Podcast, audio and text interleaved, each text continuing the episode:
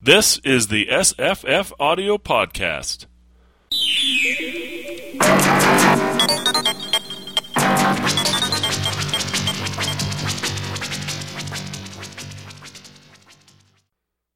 Hi, I'm Jesse. Hi, I'm Paul. Hi, I'm Marissa. Hi, I'm Brian Alexander. And we're going to talk about We Can Build You, a nineteen seventy-two science fiction novel by Philip K. Dick. First published in uh, Amazing Stories. I believe it's uh, the last issue of nineteen sixty-nine and the first issue of nineteen seventy as a two-part serial. And uh, uh, this is a quasi-mainstream novel. What the hell? Mm-hmm. Yeah. Um, uh, Marissa, is this what his mainstream books are like? Because you read some of those, right? Yeah. There's a few, yeah. I read um, Puttering About in a Small Land, um, which is more like focused on relationship stuff. Mm-hmm. But um, this felt a little bit different. It's it's not completely mainstream, but it has some mainstream elements. Uh, like a, like I found myself going, Jesus Christ, get out of this horrible relationship with this ma- woman who might be a figment of your imagination. Yeah. It's but the that's weirdest. The point of this novel. That's the problem. I that's know. the problem. Yeah. The joy and the strangeness of it. This no- I mean, I had not read this. I had gone in expecting much more Philip K. Dick science fiction sort of point of view. And here we get a tangled, uh, bad, um, dysfunctional romance between two mm-hmm. individuals with just some a few scientific science fiction trappings here and there. That. It's like mm-hmm. this is not what this is not exactly what I ex- expected, and I'm glad this was not my first Philip K. Dick novel because I thought like, ah, eh, okay, yeah. I'll go. Th- this is the great Philip K. Dick. I'll go read something else. Yeah. Yeah. Well, his wife Anne Dick mentions in her book that this was, I think, his last attempt at writing a mainstream literary novel, and then at some point he just kind of changed it and put in all the lunar moon stuff and added his genre science fiction elements back in. But I'm not sure how that works with the simulacrum. Yeah, so it's it's it's it's a funny, funny book in, in many respects, and strange. There's there was a one point where I laughed out loud. Um, I think. Oh yeah, but, there are a few funny bits. Yeah, there's there's some funny bits, but there's it's a strange book too because it it's it's you remember we did um I guess Brian you weren't there but we did a show on Nick and the Glimmo. Which is oh. his children's book, right? Yeah. Yeah. yeah. Which is I, I quite like a lot. Um, I think it's a great children's book, but it's it's no uh, Man in the High Castle, if you know what I mean. It's not a uh, profound, you know, great work held up on the bookshelf beside Moby Dick and uh, I don't know Shakespeare or something like that, right? It's it's a kid's book, but right. it forms the foundation for one of his great novels, which is Galactic Pot Healer. Mm-hmm. Mm. It it's sort of he had this failure, right? This this kid's book that didn't sell, and and he just put it in a drawer and said, "Oh well, yeah. Well, you know, I really like that Glimmon character," and he sort of reworks it, right? And he takes the the setting and just tells a completely different story and ends up in a completely different place, and. Uh, people are on the internet, and I think I can see why, seem to think this is like you can treat it as a prequel to uh, Do Androids Dream of Electric Sheep? Right, yeah. I'm sure not sure prequel is the right word, though. Well, it's not. In the same way that Nick and the Glimong, I mean, it's not really even the same planet as as Plowman's Planet, even though it's called Plowman's Planet. Things right. are quite different, right? But he takes this sort of rejected failure, which this novel was, right? It it yeah. was written in nineteen sixty-two, sat in a drawer until uh, Ted White said, "Hey, you, you got any Philip K. Dick left? Because uh, I got this magazine and I'd like to, I'd, I'd love to put some Dick in it." And uh, oh, no, that sounds hilarious. Oh man, oh. No, oh, uh, that that's we're beyond that, people. We're beyond those jokes. Seriously, I'd love to put some Dick in my book, and it, you know, they sent him this, and he's like, "Oh well, I'd like to take it. We need to change the title. The title, uh, Dick's first title for it was the first in our family, which is, yeah, it's it's a short story title. It's not a novel title, is what yeah. I would say. Mm-hmm. Yeah. Um, yeah. And then uh, Ted White changed it to A Lincoln Simulacrum, which I think is an awesome title, mm-hmm. um, because it gives you the sense of uh, there's more than one Lincoln sim- Simulacrum, right? Nobody calls him A Lincoln; they call him Abe. Yeah. Right. Mm. So you got that, and then We Can Build You. Um, that actually is a better title for Ted White's last chapter um, than it is for the novel that is in inside the pages of We Can Build You. So it's a very strange book. Hmm. Why do you think it's a better title for the last chapter? Well, I think what's what's did you, did you read the last chapter? That um, mm-hmm. sorry, chapter nineteen, the one I tweeted, the bonus chapter. Yeah, written by Ted White. Right.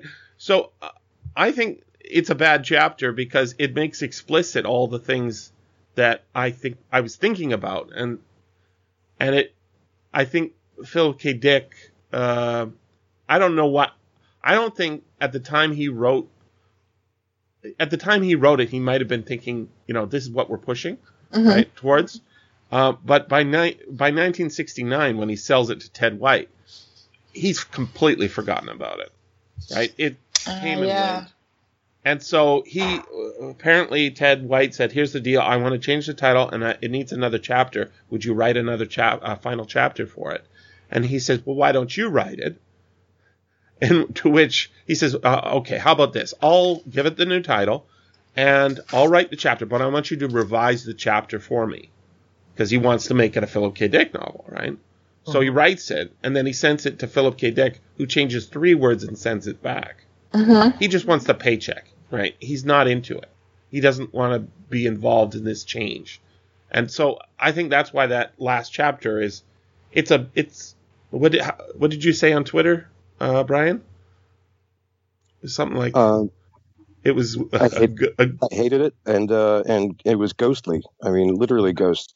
Um, yeah. I, I said he ghosted the, the last chapter, and that's why you're saying ghostly is the, thing, yeah. Right? Yeah. It, It's a it's a pale shadow of uh, of normal Philip K. Dick, um, mm-hmm. and I mean, you know, for me, the ending of it is actually redeems the book. The end is a powerful, tragic, dark ending, like some of his um, darker short stories, or the, the truly apocalyptic ending of um, Scanner Darkly. Mm-hmm. And yeah, I was no, really... it's a good it's a good ending. It's it's yeah. a good ending for a bad book in a certain sense. And then they um, and then. And then this is like a, at worst, it feels like the, um, you know, the Hollywood cut ending from Blade Runner. Yeah. Oh, uh, yeah. I was going to wonder. That's a good point. Oh, that, that, yeah. Um, and and it said that, that was, um, but. Should, it, should we spoil? Should spoil it for readers? Make this explicit. Yes. Oh yeah, yeah, yeah, absolutely. Sure. I mean, the end of uh, chapter eighteen, um, you know, ends with uh, our hero uh, goes through this. Dick novel experience of uh, hallucinatory experiences, um, and basically ends up separated from Pris and gets out of the institution. Pris ends up deeper in the institution. The two of them are completely separated. The end. Mm-hmm. Uh, and then in the Ted White version, it's another Philip K. Dick novel entirely, because it turns out that our hero is actually a replicant. I'm sorry, uh, a simulacrum. Mm-hmm. uh, And uh, he goes to the moon, and he, uh, you know, keeps, keeps selling uh, Penfield mood organs. I'm sorry, the uh, music machine. Uh, well, Penfield's explicitly called out in this, right? This this is why it's so much a dry run. This is exactly what he was thinking. And I, I bet. Oh, when did when did uh, Do Androids Dream come out? Uh, late sixties, sixty-eight. Let me, let me make sure. Yeah, so it's so it was definitely sitting in his mind, and maybe reselling this. Um. Prompted the the right. I, I'm sorry, I've interrupted you, Brian. You're you're saying what a good ending that was for uh for. The I thought it was a really powerful ending. Um, yeah, because it uh, it's a tragic ending, and um, and in many ways, you know, it lets us think about what what are the tragic drivers here. What what prevents this from becoming a romantic or positive or catastrophic ending. Uh, and, you know, we can think that it has to do with the ter- personalities of these two characters. Um, and uh, it can say something as well about the uh, failure of the business that they're in, uh, or that they're two both very psychologically damaged people, and uh, that we shouldn't be granted a kind of cheesy Hollywood ending for them, that they both end up uh, very sad and in pain. Mm-hmm. D'Angelo uh, is cheap as sixty-eight.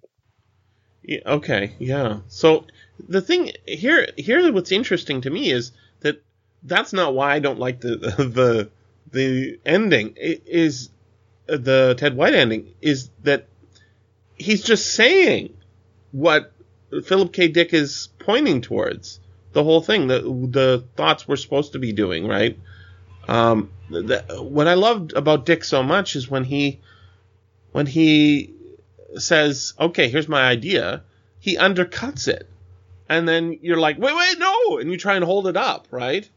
And then it doesn't it doesn't sort of hold up anymore, and you're left standing there, and he's busy going on to the next, you know, idea that he's he constructing with, you know, paper mache and and, and uh, matchsticks, and then you know you know you, you follow along with him with that, and and you end up like putting so much effort into creating the world with him, like he's so good at that that what Ted White does, no, no this is actually what was going on, right? And that's like uh, that's no, that's no good. I, I love the doubt that he's always seeding. Yeah, that Ted White edition was just a big old like info dump, as they call it, like just mm-hmm. explaining everything. But do you think, Jesse, that um, that that last chapter is exactly what Dick was pointing at? Because that's what I wasn't sure no, about that last chapter. No, but that's one one of the things he was. Uh, so here's one of the things that, like, I was pointing to in my own mind. I had my own theory, and it would not be completely dissimilar from White's in, you know, what's going on. Um, one of the things that's going on is, like, remember the dad character, right? Mm-hmm. Um, mm-hmm. My dad. He always calls him my dad. My dad. Um, he's a a Jew. He's a he's a quasi businessman, right? He's a wise man. He respects him. And then there's this brother. And then his like his brother's sort of like a character, a cartoon character in a certain upside down face. yeah. Yeah. yeah. It, it, that, that that was one of the things. Like, what does that mean exactly, right? Like, he, he put his mask on wrong, right? It's, he walked into the room with his mask uh, not fully placed. And, right. Um, and he shows up in strange ways, the, the brother. And so uh, when Ted White makes his declaration, oh, your entire family is a construct, right? And that you're, I mean, that's that's actually explicitly in Do Androids Dream of Electric Sheep, right? Uh-huh. Except in f- physical construction, they're m- memory implants, just like Lincoln gets and Stanton gets and the Booth gets, right? So we got all these threads that are unwoven. And, of course, we get that nice line at the final chapter of Dick's novel, not the Ted White final chapter, where the wife is taking virgin uh, wool, and mm, not the wife. Black sheep's wool. I call her the wife. But, uh, she is, in a sense, the wife, I guess, is making uh, a new new material out of virgin wool. Nothing's nothing's fake, and yet let, let me read it. Let me, let me read it. Yeah, go for it. Pris Frauen's uh, somewhere inside the great buildings of Kassanin Clinic. Pris Frauenzimmer sat carding and weaving virgin black sheep's wool. Utterly uninvolved, sorry, utterly involved, without a thought for me or for any other thing. Mm. What a beautiful sentence. Oh, mm. He's really good at endings. He's he's very very good at them. Except for so, Man in the High Castle. Yeah. Uh I don't remember the ending of Man in the High Castle that well. That's why. So maybe you're right. Yeah. But this is this is beautiful. I mean, you get that that sense of her being lost in the giant buildings, um, mm-hmm. and it's black sheep because the two of them clearly are black sheep. Uh, yeah. And, uh, you know, if, uh, and without a thought for me or any other thing. I mean, I think this is why the brother has a messed up face, is because he's, uh, damaged. Um, and it's important that, that, that points to our protagonist being damaged as well. I did, I just noticed it now. It's, it's a sheep, right? Do Androids Dream of Electric Sheep? This is oh. the background material, I think, for, yeah. and that's why, so that's why that book is so good. The reason the Galactic Pod Healer kicks ass so hard is because it is, uh, it is, it's got Nick and the Glimung as its Sim- Silmarillion to its uh, like, Lord of the Rings. I like that right? phrase, yeah. It totally, it, it, he is, the only exception I found to this is his Man in the High Castle, which, you know, it is a great book, but I don't think any of his stuff that's really great has a, um, has nothing behind it. It always has something behind it, right? Oh, sure, it, like like the Divine Quartet, right? Yeah. Uh, you know, that's, uh, what, Valis, um, uh, Divine Invasion, Uh, Timothy Archer, and the fourth book. Um, you know, they're, they're basically tryouts, you know? Yeah. Yeah. Yeah. Mm-hmm. Yeah. I, I mean, he's, um, I, I gotta say, I read this first when I was about twenty-two or so. And, and Paul, I had a very similar reaction. I, I was really disappointed and surprised. Um, I read this, uh, around the same time I read Martian Time Slip, and I was looking forward to some more fun robot stuff. And, um, mm-hmm. Mm-hmm. And the, the end really surprised me. It just kind of swerved over to one side. And um, and rereading it over this weekend, I was really much more impressed by it. Um, I was struck by the uh, the final swerve is basically the last kind of chapter and a half. And it's really built up because the business partner keeps saying, "Are you all right? You don't sound good." And mm-hmm. uh, there's a great – I gotta find this. There's this part, there's this part where they're having a conversation over dinner.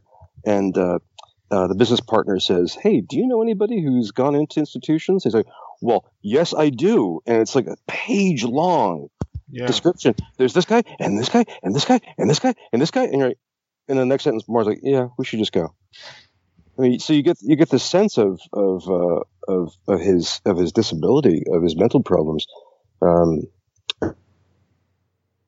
really struck by. Uh, for me, although this comes out in seventy-two, this feels like early Phil Dick because of the emphasis on small business. Uh, I mm-hmm. totally forgot the, the the really excellent, I thought, um, business machinations and having Barrows show up and they're negotiating and Lincoln takes them aside and says, "I'll sell them to them for a dollar and do this." And, the, and I had, yeah. that reminded me of like, um, uh, what's the uh, what's the novel where they're all um, in a series of realities formed by the um, the Bevatron novel, Bevat- uh, yeah. Eye in the Sky. Eye in the Sky. Eye in the Sky. Yeah, it reminds me of that in that sense of that real practical wheeling and dealing. Um, and uh, and I really, I, I for me, I was also surprised that the Lincoln simulacrum didn't matter very much. I mean, yeah, he's, he's it, it, built it, it, up, and then, the Stanton novel, the Stanton one is the more uh, active and more, more useful yeah. one.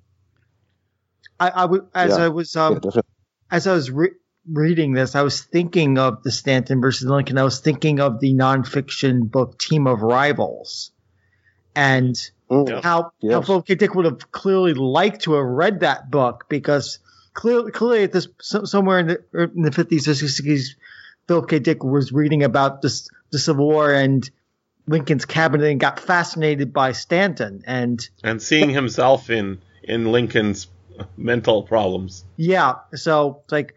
I mean, while Lincoln is the the face of this novel in some ways, because A. Lincoln Simulacrum, he's the bigger name. In some ways, this is really more st- how useful Stanton is. I mean, I that last stupid chapter does talk more about Lincoln than Stanton, though, but I, I'm thinking I'm going to just probably think that that last chapter just does not exist. It's it's it's a little paper unicorn, and I can forget about it.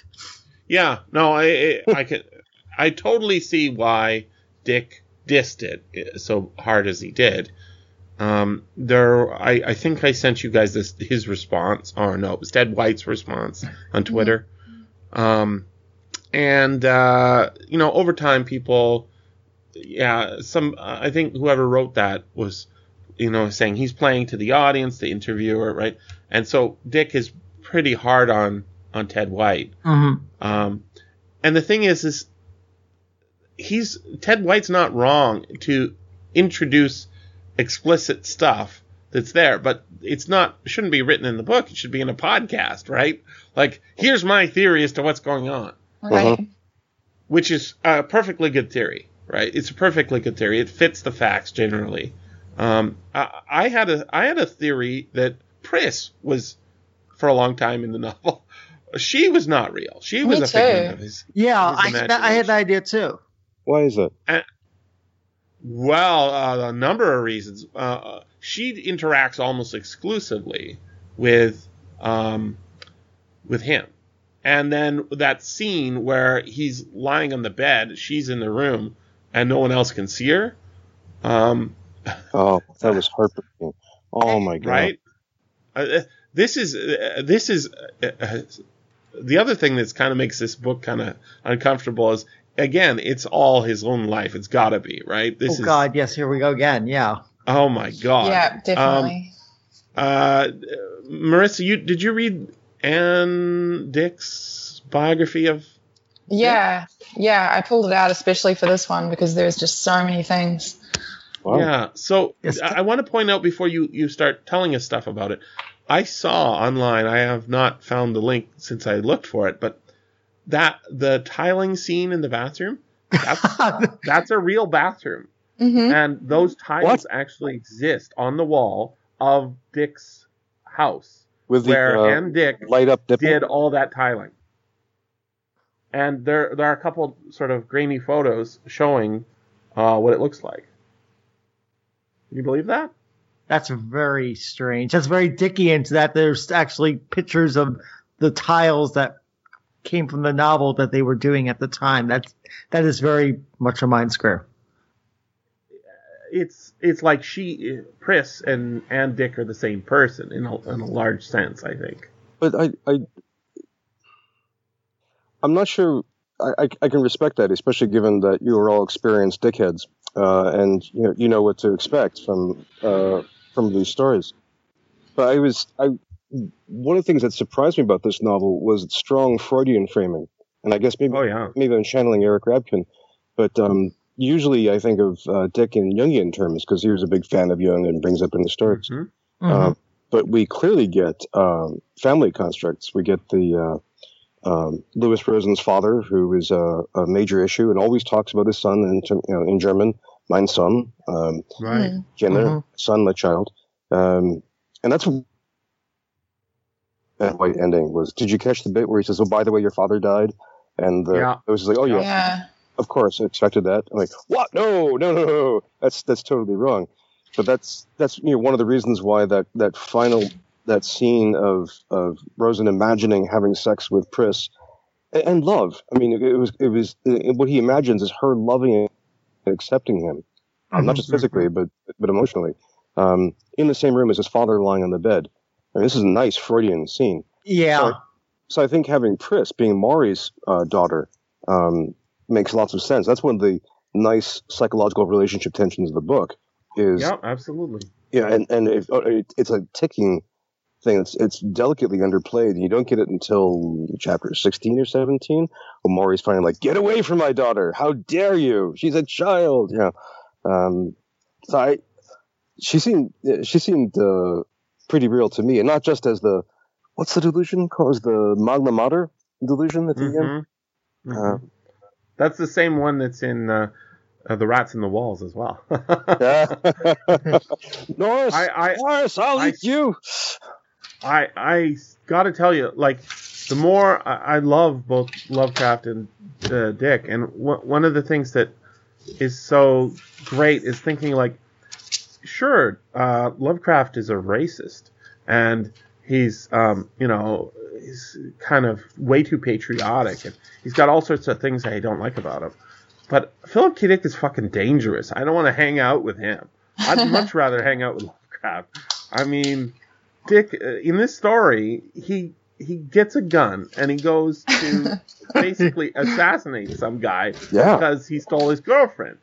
And I'm telling you, I think a lot of this is not delusion, right? I, I believe there is one interview or something where it talks about him talking about getting a gun, and, and he actually had a gun and he was thinking about doing stuff, and it's like, that is that is the crazy stuff that, like, this guy's not, he's not, um, you know, I, I guess there was, I think I sent Paul and Marissa, there was a story about when Philip K. Dick stayed with us uh, in Vancouver, when he was in Vancouver, and he was basically hitting on a guy's wife while he's living in their house. Oh, dear. Oh, yeah. yeah. Oh, my God. It was, like, so uncomfortable. And it's like, dude, this is the, this, you know, we shouldn't judge a person by their lowest point in their life, right? You know, the worst mm-hmm. things they do. But fuck, that's bad shit. Yeah. Right? Well, Lovecraft never would descend to that. Sure, he'd think you're, you know, a mongrel or something, but and that you're degenerating. But uh, they both deal with, you know, psychological or psychiatric problems in completely different ways. Mm-hmm. And um, and this is so deep into so the the, I mean, this whole uh, what little of the science fiction of this is, this book has, right? This society is completely fucked. One in one in nine people is in an institution somewhere. Uh-huh. At some point, right? Everybody's insane at some point. Yeah. in, in this world. It, I mean, it's it just it's just like it's a whole government arm to deal with people who have had these psychological problems. I mean, it's so prevalent. It kind, kind of reminds me of uh, A Scanner Darkly, which, you know, we mentioned uh-huh. before. But it's just like, like how many people, such a large percentage of people are addicts in that book, and increasing all the time. It's it's a, it's a, it's a sick society, just a different way than in this book. But yeah, this is it's like. Everyone's going to say, what? I mean, it's like the pressure cooker is on. So let's have moon colonies, but no one's going there. So let's build some Morlacro to yeah. to bring people to the to those colonies, and which again, of course, we get the whole stuff in the Blade in Blade Runner about you know mm-hmm. replicants that being an incentive to migrate off planet. Also, uh, mm-hmm. uh, a little echo to. Uh, Three Stigmata of Palmer Eldritch, where uh, mm-hmm. the uh, off-planet settlers use um, simulated reality in order to stay sane. Isn't it Solar Lottery? One of is that his first novel? Um, the that's set on the moon with a simulated man as the, he's actually on the cover of the novel as well, the Ace Double, um, oh. and he's like he's standing on the surface of the moon without a helmet, right? Yeah, without yeah. a spacesuit. Right, the guy. And it's like that's a weird oh, cover. Yeah. And I like, did did they paint the cover and then and then have the novel written for it? And I'm like, I'm not sure, because uh, that scene isn't entirely necessary for the novel, but it it sort of haunted Dick, I think, because that's what's going on. The description of you know why you would you want to live on the moon? There's nothing there, right? There's no air, there's no there's no people, there's no services, but um, our uh, Barrow's character, he's he's what is he? Elon Musk of this world. He's mm-hmm. Mm-hmm. he's uh, living in Seattle, so maybe he's uh, Bill Gates or something like that. Well, this is a pretty popular character for Dick, the uh, the magnate, the industrialist. Mm-hmm. Yeah, Palmer Eldritch is one, um, and and in part he's drawing on uh, Heinlein, um, and you know mm-hmm. many characters in American. Who gets a shout out in the dedication? Yeah. Yep. Oh, really? Yeah. This no, I mean, so the novel doesn't come out until seventy-two, right? As a as a paper novel, um, to it says to Robert and Ginny Heinlein, whose kindness to ah. us meant more than ordinary words can answer. I think this isn't the first time that he's given them a shout out and a dedication, right? Because um, because they help financially help him out and stuff. So yeah, yeah. They, they're, I mean, just for just completely different writers philosophically and. On a textual level, but yeah, they have this strange connection. Yeah, I, I believe um, uh, Heinlein gave him some money. Yeah, I think so. Well, that would be a, a great expression of affection for Heinlein, wouldn't it?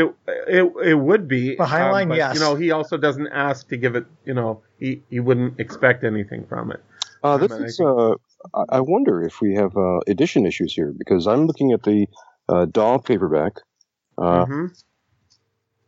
Um, and the dedication here is for Kathy Denwell, my best Ooh. friend, uh, mea voluptas, mea delice, mea vita, mea omnitas, which uh, hmm. I quickly translate as my pleasure delight, my uh, delicious one, or my darling, my life, and my uh, amenitas. Uh, hang on, let me... Uh, tropism, my attraction, something like that. Mm. Wow, what year is that copy? Uh, seventy-two. Yeah. So the one I, I just sent you guys. Um, in addition, I sent you the. I found the link for the uh, the We Can Build You um, on uh, Total Dickhead blog, which has the pictures of the bathroom, mm-hmm. um, the tiled bathroom.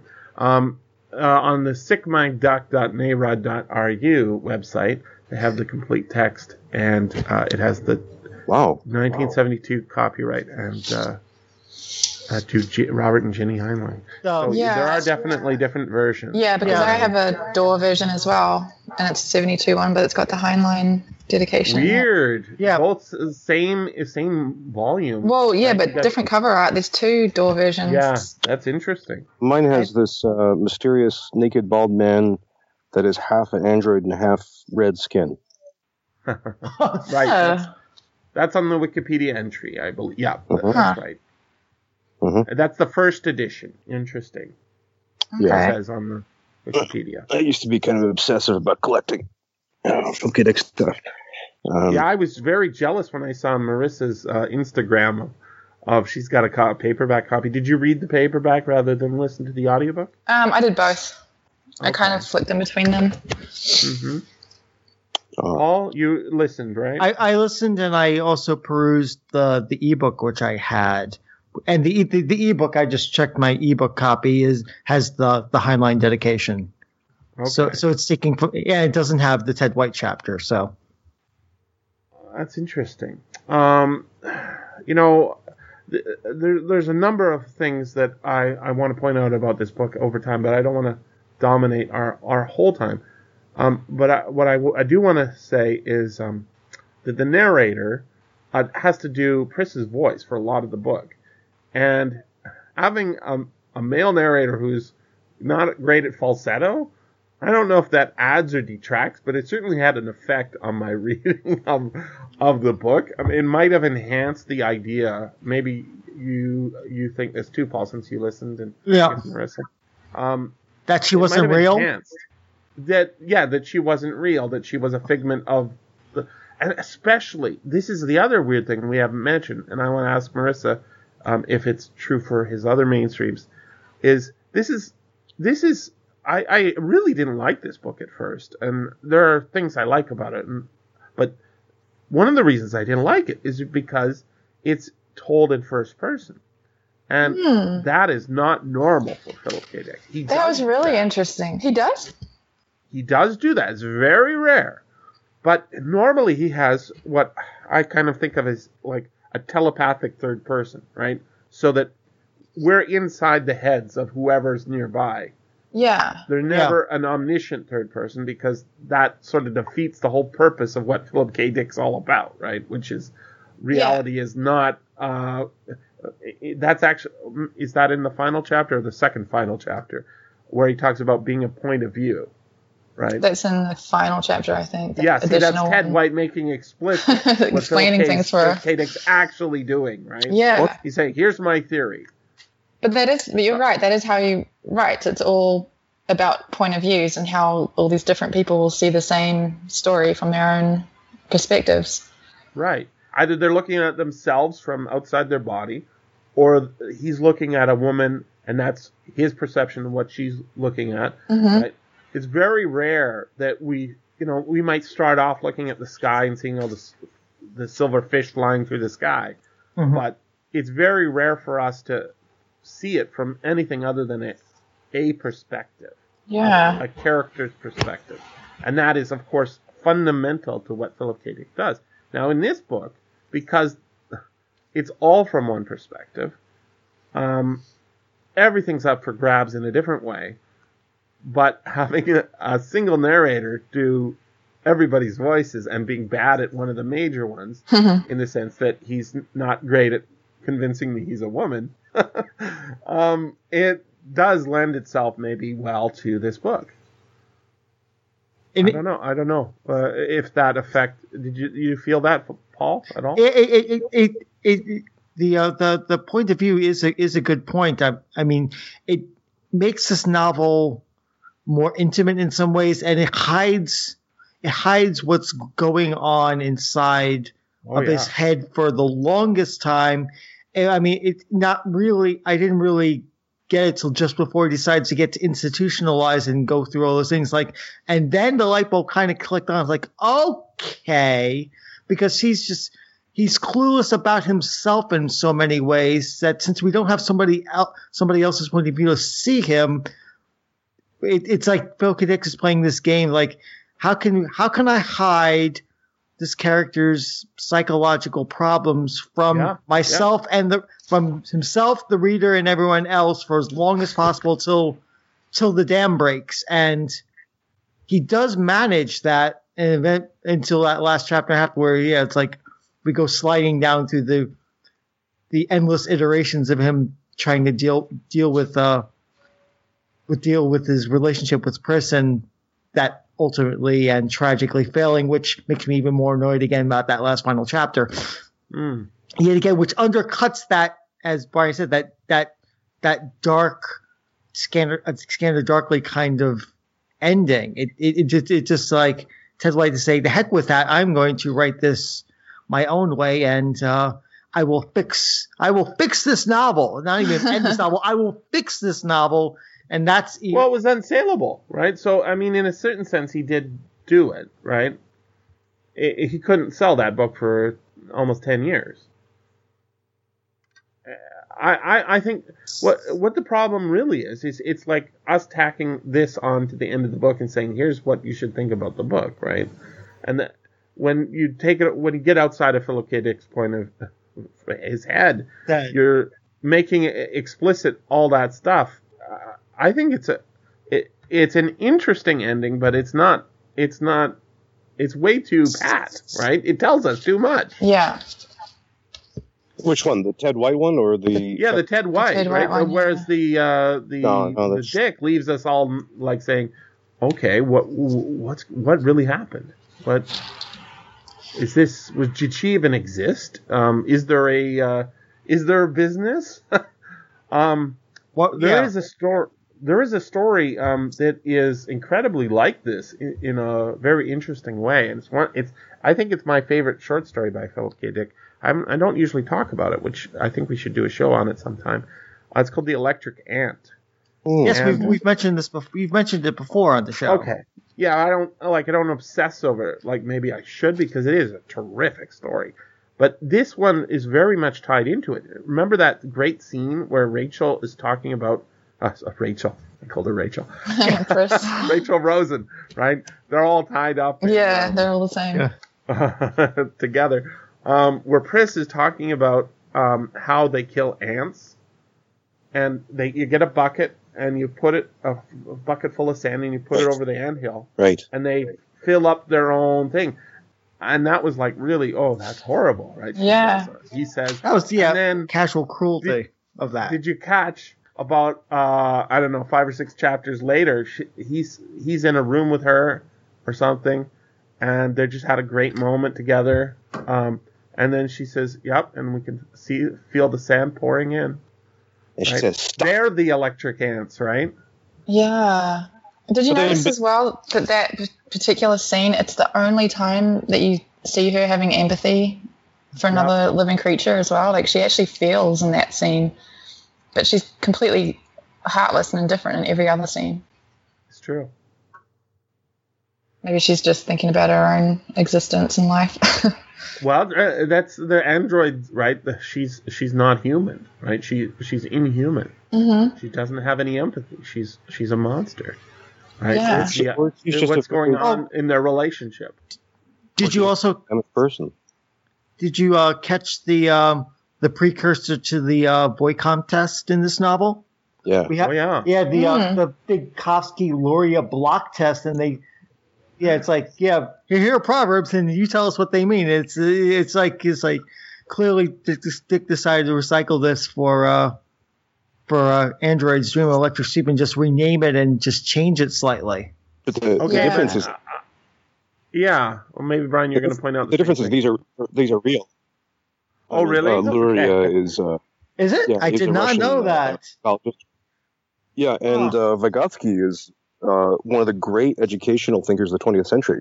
Um, he's the uh, uh, early, you know, nineteen twenties, nineteen thirties uh, in the Soviet Union, but he's uh, responsible for all kinds of great ideas of his own approximal development. Uh, he's kind of like the founding thinker of constructivist pedagogy. Oh, okay. So here, here's the thing uh, where I started thinking, okay, I'm going crazy. because he's going crazy. I'm going crazy reading this book. Um, the answer to the question, what does this proverb mean? Um, a rolling stone gra- gathers no moss. Um, apparently it's not what I think it means. Apparently it has uh, the opposite meaning.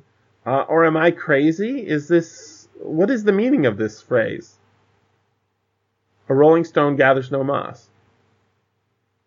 Because in the book, the answer is, um, if you don't hold still, you can't gather good things.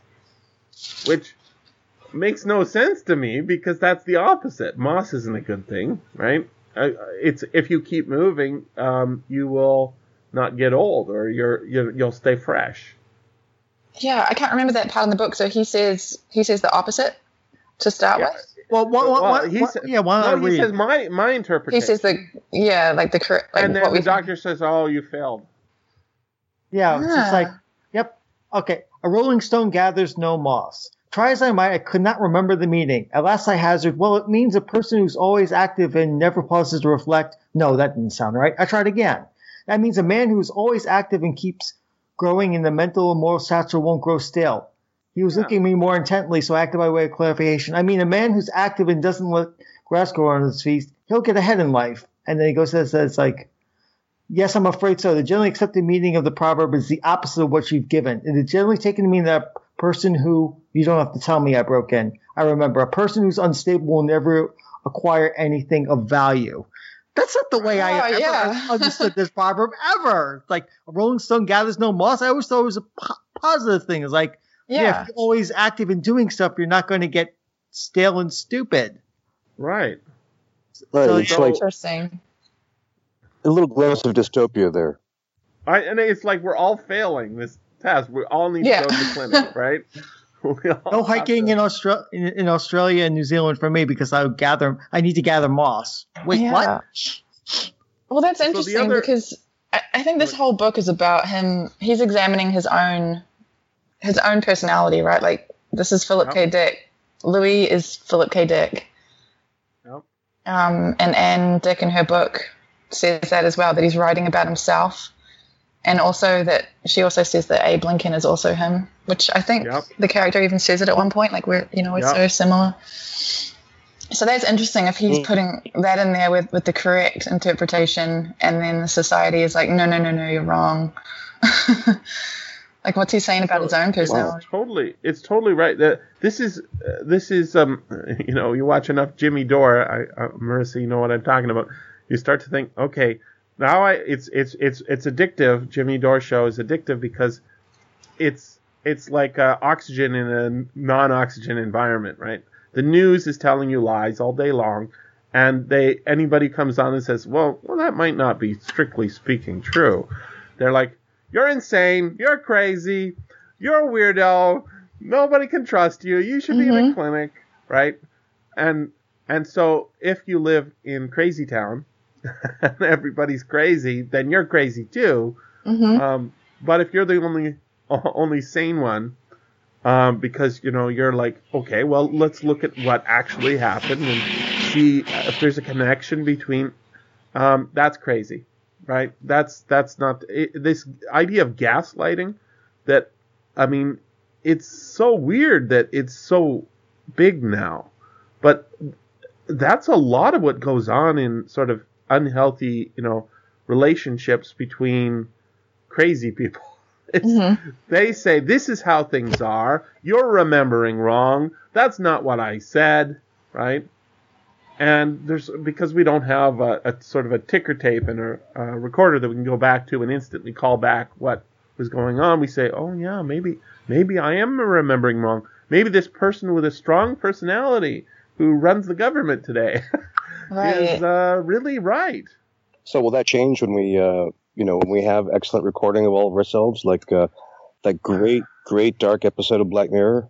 Yes. Exactly, right? So uh, that and that goes to how Ted White remembers uh, their interactions and how Philip K. Dick remembers their interactions.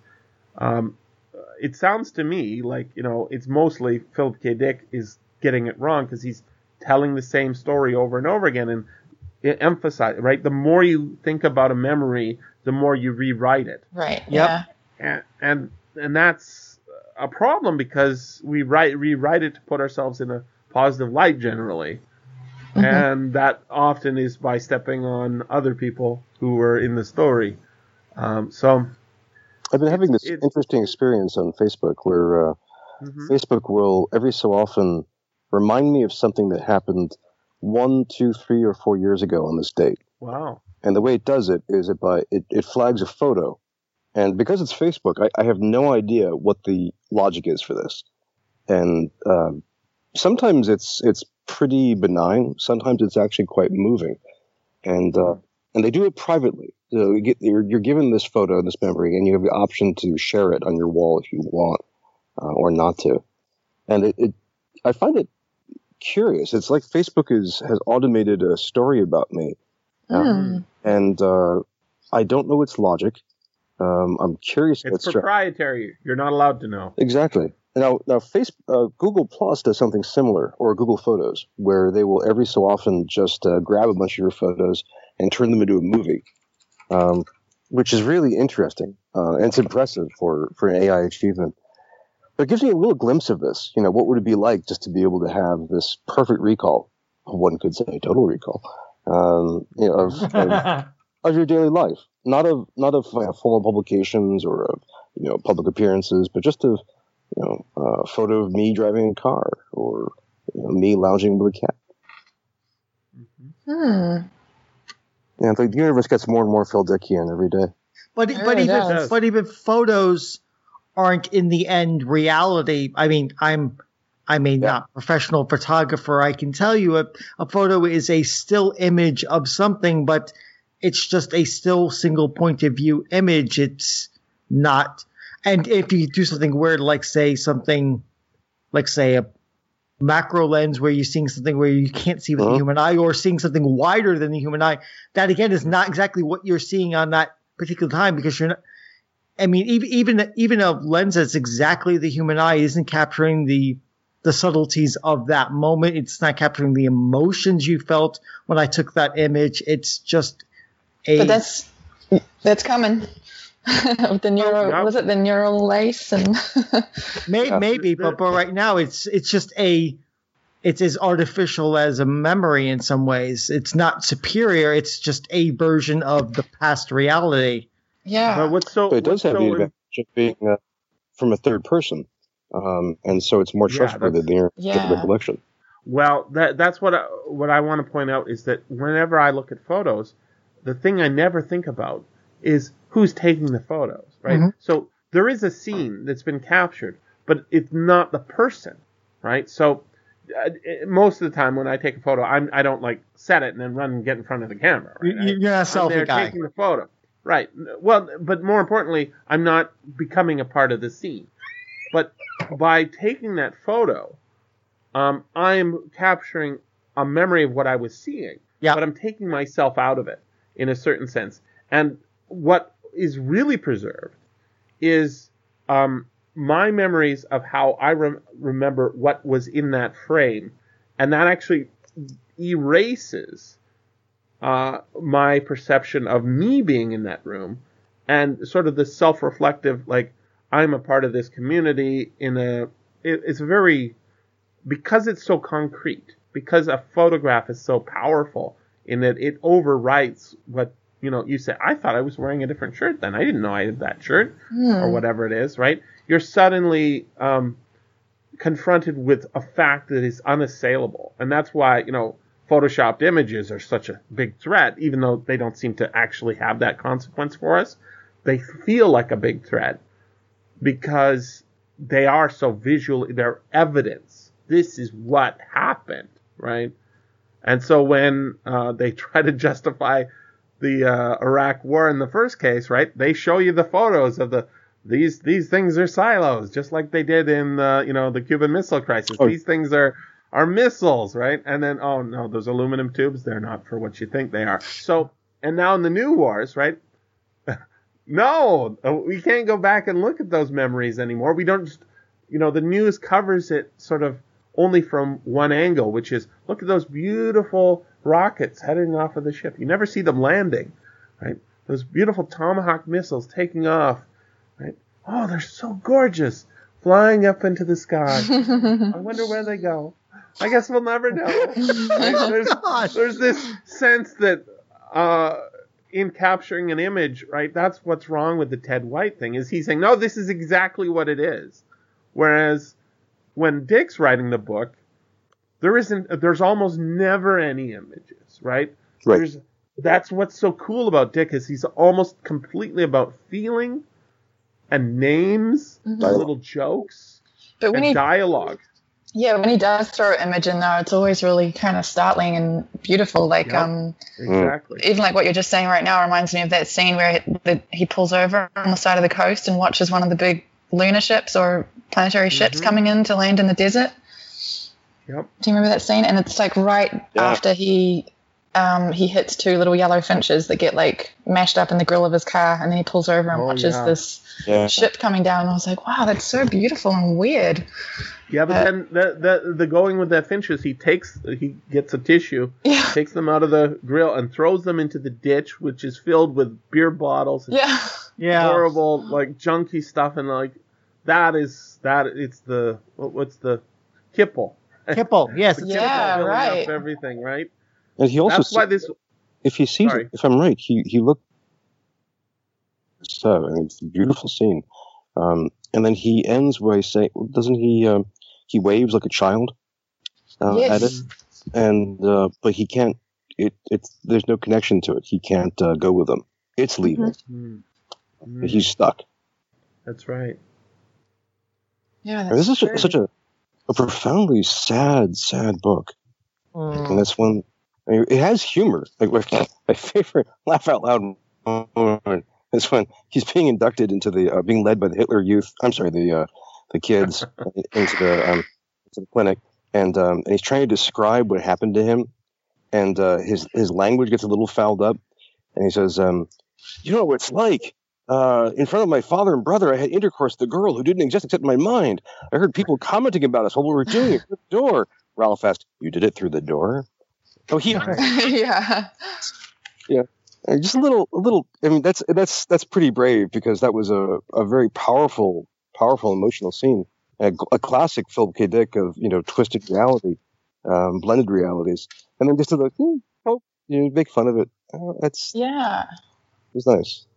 That reminds me of the um, the sex scene that he wrote as well, which is really interesting because it's so there's no passion in it. He wrote that that sex scene yeah. with Pris where it's just she's completely yeah. calculating and cool, and she's telling like she's describing to him all the things that he's allowed to do to her, and he says yeah. that this funny line like, all of this is very educational but not illuminating.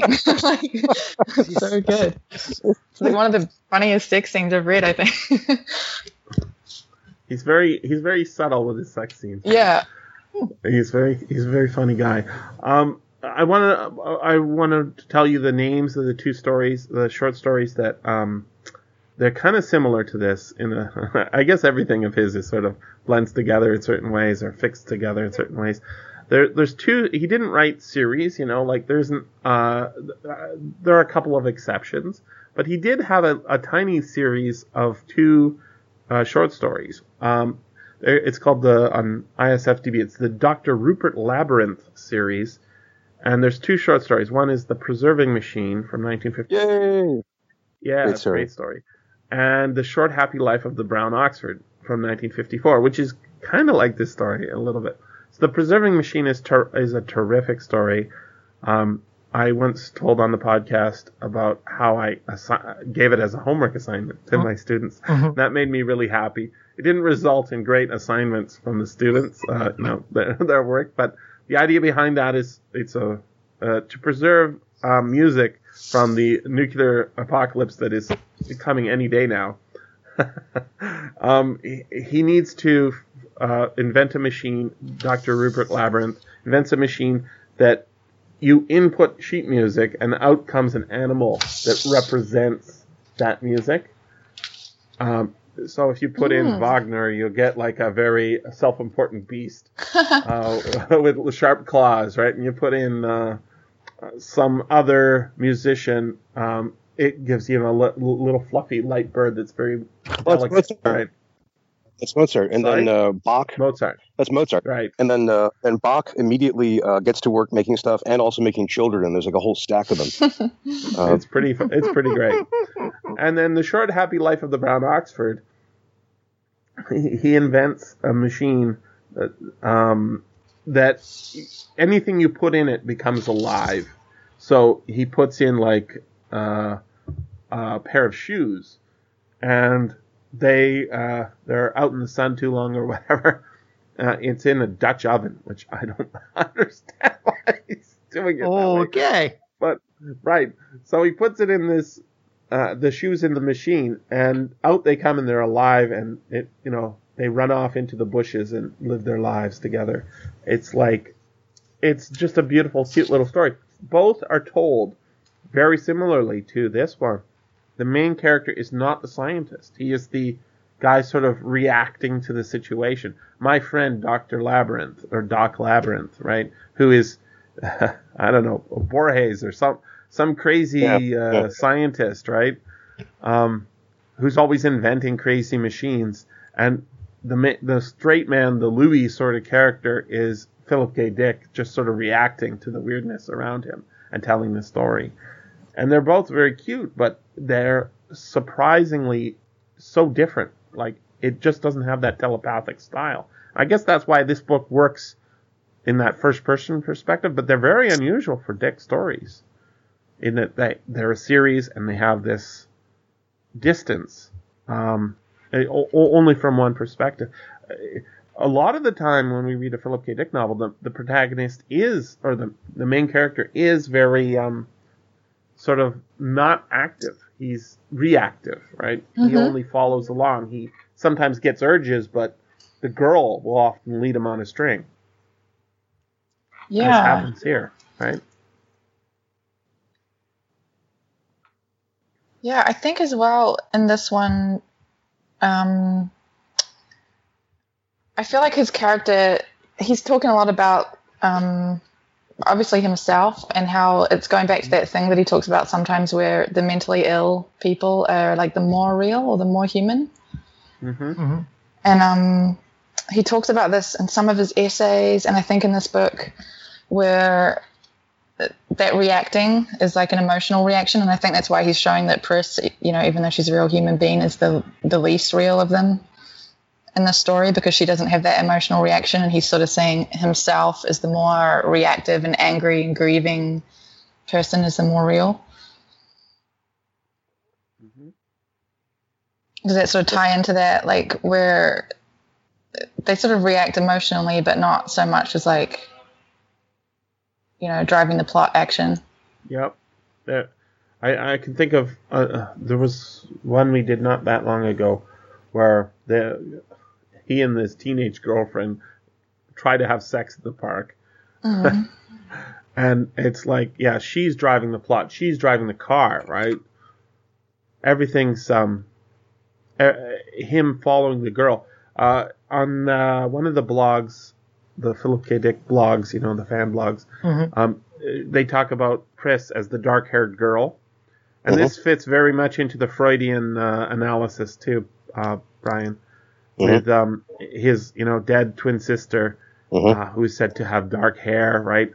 Um, one of the girls me- mentioned in this book, but not uh, spent much time with, is someone named Sylvia. Mm. Uh, I don't remember, what was her last name? Do you remember? Um, um, no. Let's see no. if I can find it. Um, so I was thinking of a number of, let's see, Sylvia. I can't spell. S Y L V I A? No, that's not. I'm not finding it. Uh, I don't think I hallucinated it anyways. However, um, in one of his best short stories that I've read, um, called uh, Upon the Dull Earth, something very uh-huh. similar happens in this book. Um, his girlfriend slash wife, who is too young for him. Sylvia Dvorak, um, it is sorry. Oh, okay, you found it. Okay. Mm-hmm. Dvorak, right up. Mm. Of course, I was. I had to think about this. So, she's the alternate, right? She's not the Pris. She's the other one. The other way of looking at the world, right? As opposed to the QWERTY girlfriend. the Dvorak girlfriend. Mm-hmm. Okay, get it? Um, yeah, what's Philip K. Do, Dick do all day? Right. I was wondering. Right. He's on the typewriter, on, on the keyboard, right? Okay, so in Upon the Dull Earth, Sylvia, this sort of elfin maid who lives in uh, Oregon, huh, um, in the woods um, with her family, um, she does a she like gets in touch with magic and ends up being eaten by ghosts that come to drink the blood, like uh, from a scene in uh, the uh, Odyssey. And um, eventually he figures out how to do the ritual, and he tries to get her back. Um, this was in a magazine called Beyond Fantasy, which uh, it, it is a fantasy story. He he tries to get her back, um, but something goes wrong, and she has no body to to go into. So um, she starts inhabiting all the people who are around, starting with the, the other family members of her family.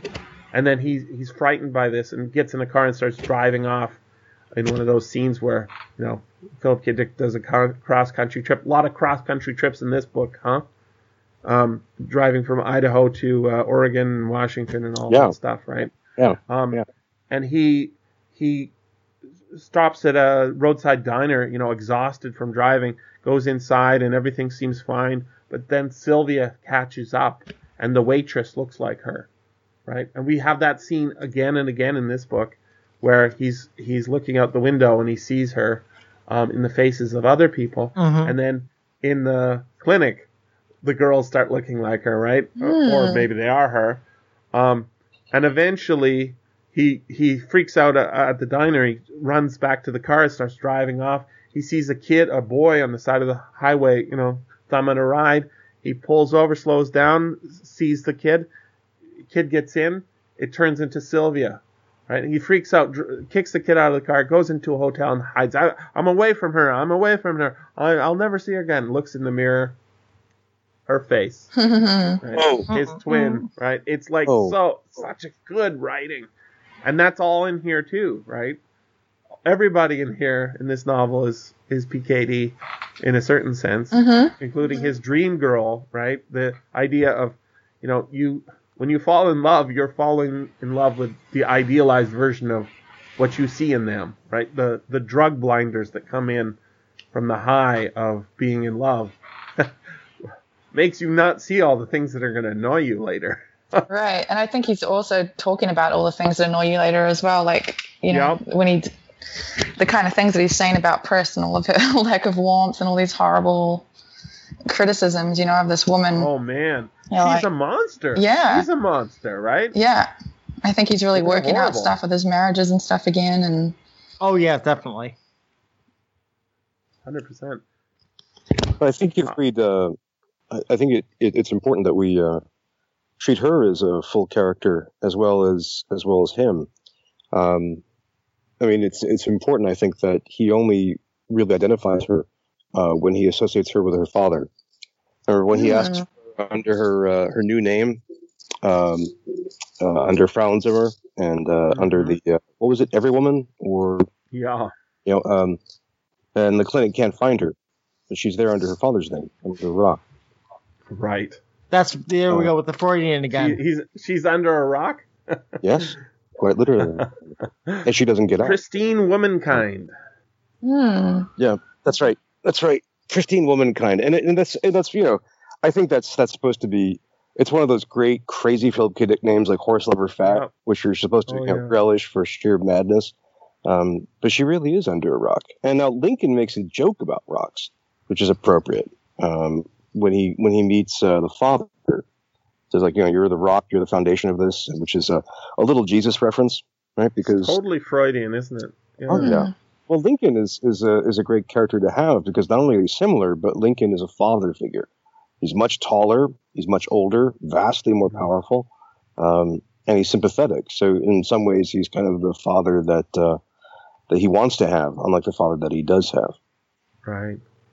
Mm, and it's interesting because there's definitely a few little um, mentions in there about Pris as a mother figure as well, like to to Lincoln and to the androids. Well, mm-hmm. let, let me ask you a question, all of you, about this, because this is something I'm still puzzling on. Um, why why the Civil War? Um, you know, this, this actually, mm-hmm. our, our hero asks that question. Is like, Mark, you know, why are you talking about the Civil War? Well, everyone's obsessed with it. I'm not. I think I think, I think that it, it's answered exactly uh, by when it was written. What did what did it say in this book? It said yeah. uh, ten years ago or twenty years ago when, uh, maybe it was ten years ago when the, uh, when the, Celebrate the annual celebration happened, or the centennial. Cent- the yes, centennial of yeah. of the Civil War. Nobody, nobody in the United States uh, got into it. It sort of, sort of was a an explosion that didn't happen, right? And I think that's just Philip K. Dick saying, like, this is a fascinating era of our history. Um, we don't think of Lincoln the way he actually was. Um, what we need to do to bring it to mind is bring it right. So this is some bullshit session that he's having with a friend of his in nineteen sixty-one, mm-hmm. right? Saying, yeah, it's really not, you know, this T V representation of what was going on there. Let me tell you about Lincoln. He's really, and this guy Stanton, he's even more interesting, right? And so it all really gets boiling in inside of him, and then he uses it somehow. Oh, I can see that. Let me, please, Paul, go ahead. Go ahead. But we've we've seen before in earlier episodes that Philip K. Dick will get interested in something, and mm-hmm. therefore the novel has to be about that. Like like the Voyages of Captain Drake, for example. Yep. Get wind up becoming oddly part of a time travel novel because that's because he futurity. Yeah, because that's because what he was interested in, not because it's organic to the novel, just because that's what Philip K. Dick discovered in the library and decided, okay, I need to put this into a book. So I think he got interested in Stanton and Lincoln, especially Stanton, because Stan- the Stanton robot is demonstrably better suited and more developed than the Lincoln one. And like, I have to put this, I have to put this in the novel somehow. So ipso hmm. facto, we get uh, Civil War stuff. I mean, it, I mean, he justifies it like, oh yeah, everyone's fascinating with it now, but I think that's just that's just retroactive uh, work on his part. It's Philip K. Dick's interest in Civil War that we're staring here, not anything else. But but the the biggest simulacra in this novel is not Lincoln, right? It's not Stanton. It's actually Pris. And I, I know you could argue with, uh, whether she is, but in Do Androids Dream of Electric Sheep, right? She's the she's especially in the movie, right? She's the killer. She's the uh, woman who tricks you into thinking she's in love with you. Right? Mm-hmm. With, for J F. Sebastian, right? Or J S, as I think it is in the novel, mm-hmm. um, tricked into uh, a relationship with a with a, a cold robot, right? A, a, a killer who has a much more sympathetic reason uh, in the uh, in the movie, I think, right? Uh, There's, this is why it's such a great movie. It almost improves on some of the things that are so good in the in the book, but of course doesn't compete on the some of the other levels. So um, just the fact that she here is so robotic and monstrous in in her.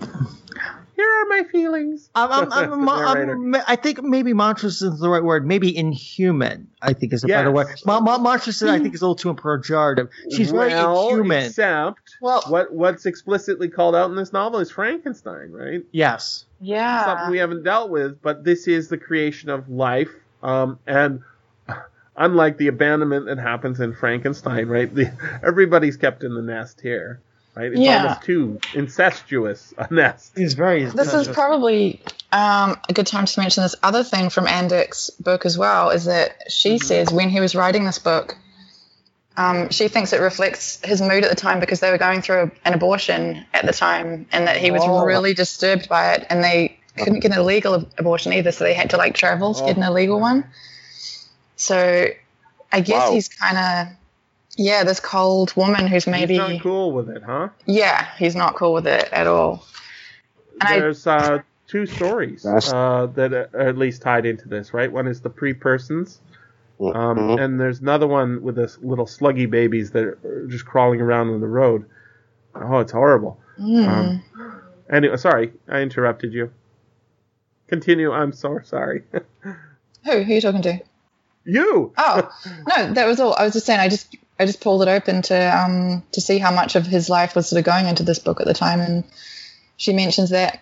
But um just on the side of the page, I just noticed it now as well. She's telling a story about him um having to kill a big nest of yellow jackets outside their house right before that. Uh-huh. So I guess that got yeah, that obviously disturbed him as well while all this abortion yeah. stuff was going on. Yeah. Wow. Well, a nice biographical connection. Yeah, mm. that's re- it's incredible. Uh, the thing is, is right. This is if you if if this was your first science fiction story, right? You pick up Amazing, you say, you know, I'm going to start this science fiction stuff, and you start reading this novel. This thing is nothing like any science fiction novel that's anywhere else published by anybody. Yeah. Nobody does anything like this, right? Yeah. And it's almost even completely different from most of his stuff because it is so um, everyday. And it, so so quotidian. Yeah, that's what I was saying before. Yeah. So it's like, yeah, this is not your typical Philip K. Dick experience, and if you don't like it, you're going to miss out on all this yeah. other Philip K. Dick stuff by turn, if you're turned off by this. I was thinking of uh, Bruce Sterling's idea of slipstream fiction. Mm-hmm, you know, the stuff mm-hmm. that uh, sits in the boundary yeah. between fantasy and science fiction on the one hand and, and mainstream fiction on the other. And this really feels like that. Mm. Or, or, or mundane science fiction, I think, is another is, is another modern take on yeah. that concept. Yeah, yeah it's a. T- I, I was just reading a. Um, I just finished. I had to write a review about it, actually. Um, a recent novel called uh, American War. Oh, okay. Um, no, American War is. Uh, uh, Uh, near future science fiction about uh, a second civil war in the U S and uh-huh. it's actually it's actually not. I mean, that's what it's supposed to be about, but it's really a metaphor for the U S war in Iraq taking place in U S Mm. U S soil. That's the real idea of it. But um, but it's never described as a science fiction novel. No one markets it as a science fiction novel. Uh, no one talks about it as a science fiction novel. And the science fiction parts of it are relatively minimal. And mm. as it fails as science fiction in many ways. The world building is pretty flawed until you realize it's just a giant metaphor. Um, right. But that's this. You know, Jesse, you sent us that link to that story, which said that. Uh, uh, sorry, I'm pulling up. Uh, there was uh, this was an experiment by Dick, where he describes it as one where he was trying to cross the streams mm-hmm. between his science fiction and mainstream work. Right. And it really feels like it. It yeah. really feels like. It. Yeah. That's. I mean. I, I think this There's, is an important. Apparently, this book was his last attempt to sell a to sell a, a mainstream book as well, and it didn't sell either, right? Something funny in this novel, explicitly called out. Um, he calls it out wrong. I I tweeted about it. There's a novel called Nanny, or a short story called Nanny. Okay, Dick wrote. He says that it. He says that it was published in Thrilling Wonder Stories. Turns out it was in Startling Stories, but Startling Stories was merged. Our Thrilling Wonder was merged in, so he probably sold it to one and forgot. That is a terrific little short story yeah. about uh, exactly what's going on in here. You know, home home nannies being um, the babysitters taking care of things, and he has a little dialogue about whether the name is public domain or not. Um, but uh, the twist on that one, uh, Philip K. Dick is so clever um, because they're so efficient um, and they're, they're so well made. They have to go out after hours, after the kids are asleep, and uh, meet in the backyards and beat each other to death. That's right. Why? Why? Because um, otherwise the models won't get uh, have to be bought again. For the new models to replace them. Oh, oh, that's oh. right. Like and survival of the fittest. Consumption is not enough. You have to have actual uh, what uh, planned. What is it? Planned called? Obsolescence. Planned obsolescence, right? Wow. Oh, gosh. Oh, wow. That's oh, brutal. Oh, Phil K. Awesome. Dick. Never change. You got it. This has been the S F F Audio Podcast. Please join us at w w w dot s f f audio dot com.